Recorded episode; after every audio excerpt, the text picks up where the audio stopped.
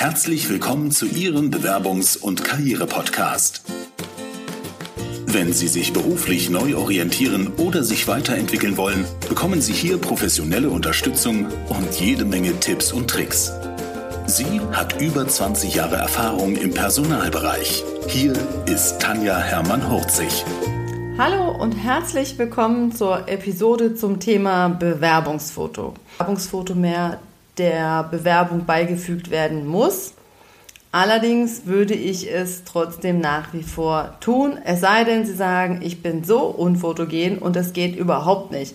Aber das ist das, was der Personaler dann häufig denkt, wenn kein Foto dabei ist. Von daher, also ich würde immer empfehlen, noch eins dazu zu tun. Wie soll das denn eigentlich aussehen? Und die erste Antwort dazu von mir ist authentisch und es sollte eine hohe Wiedererkennung sein. Sie glauben nicht, wie häufig ich tatsächlich Bewerbungsunterlagen hatte, mit denen ich dann zum Empfang gelaufen bin, um den Kandidaten abzuholen und dachte, hm, komisch, ist irgendwie noch nicht da. Es waren dann, also nur manchmal sitzen dann da mehrere Personen und man überlegt sich, wer könnte es denn sein? Manchmal sitzt eine Person und man denkt so, nee, vom Foto her, das kann eigentlich nicht stimmen. Also von daher bitte wirklich darauf achten, dass es ein Foto ist, wo sie wieder zu erkennen sind ähm, gut, bei Frauen ist es manchmal so, dass sie dann nochmal extra beim Friseur waren und extra geschminkt sind und man erkennt sie tatsächlich dann im äh, Vorstellungsgespräch tatsächlich nicht wieder. Also das wäre meine erste Bitte, dass es ein authentisch und wiedererkennbares Foto ist. Was sollte ich dazu anziehen? Wenn Sie sich in einer Bank bewerben, ist T-Shirt natürlich No-Go. So, das heißt also, was würde ich empfehlen? Ich würde eigentlich immer empfehlen, ein Hemd oder eine Bluse anzuziehen wenn Sie sich tatsächlich für Bank- und eher konservative Unternehmen bewerben, natürlich noch für die Herren äh, Jackett und einen Schlips. Und für die Damen würde ich äh, ja entweder Bluse mit Jackett oder einfach Bluse, so dass man dann auch im Sommer keine kurzen äh, Ärmel sieht, sondern dass das einfach ein Foto ist, was sie dann tatsächlich auch ein bisschen längerfristig nutzen können. Es sei denn, ne, Frauen gehen ja ab und zu mal zum Friseur, Haare ab, andere Farbe. Das sollte möglichst dann auch irgendwie ähnlich sein. Es gibt ja dann so Trends, das heißt, es gab eine Weile dann plötzlich alle Bewerbungsfotos mit, mit einer Ziegelsteinmauer im Hintergrund.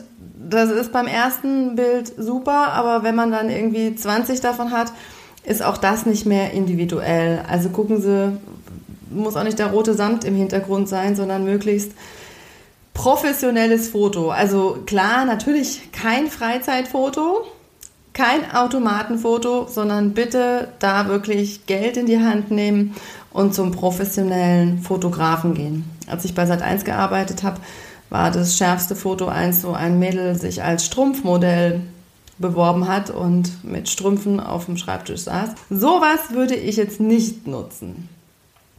So, dann Ausstrahlung. Also da gibt es ja auch die unterschiedlichsten Geschmäcker, würde ich sagen. Also natürlich hängt es auch immer davon ab, wer ihr Foto anschaut. Das heißt ja noch lange nicht, wenn ich das Foto gut finde, dass das irgendjemand anders auch gut findet. Also gerade Foto ist ja totale Geschmackssache. Es gibt Fotografen, die sagen, lächelnde Frauen sind niedlich, aber nicht kompetent. Ich finde, Frauen, die kein Lächeln im Gesicht haben, wirken ganz häufig zickig.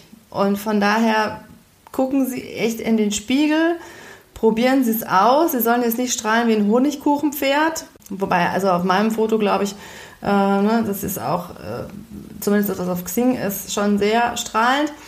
Das muss ja nicht so sein. Man kann ja durchaus auch nur mit den Augen strahlen. Der Fotograf, den ich mal in Berlin hatte, der sagte immer, flirten Sie mit der Kamera.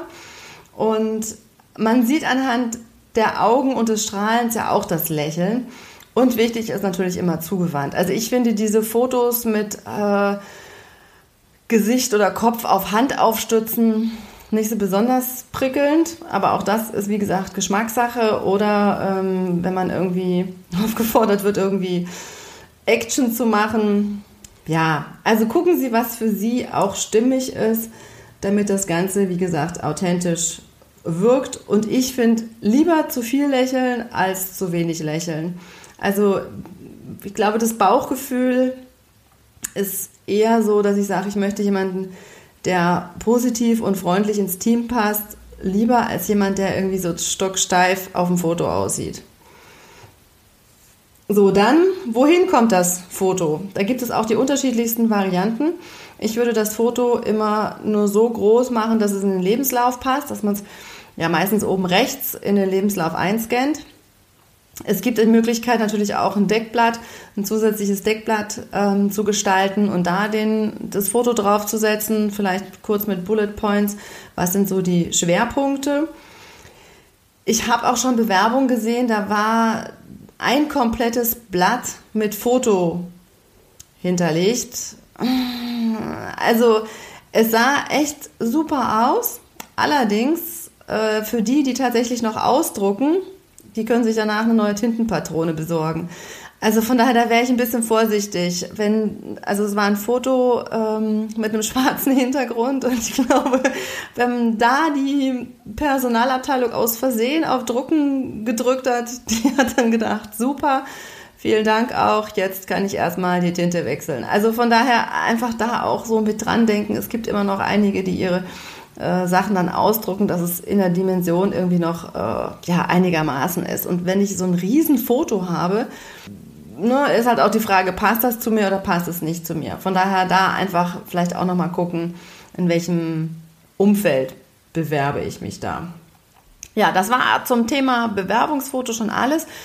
Also vielleicht nochmal so schwarz-weiß oder bunt, das ist auch echt Geschmackssache. Nehmen Sie das, wo Sie sich wohler mitfühlen. Also fragen Sie Freunde, Bekannte, welches sympathischer erscheint oder kompetenter und äh, dann nutzen Sie die Variante, die Sie da am schönsten finden. Ich wünsche Ihnen viel Erfolg damit und bei Fragen melden Sie sich gerne. Vielen Dank fürs Zuhören. Wenn Ihnen die Business-Tipps gefallen haben, dann geben Sie gerne Ihre Bewertung bei iTunes ab.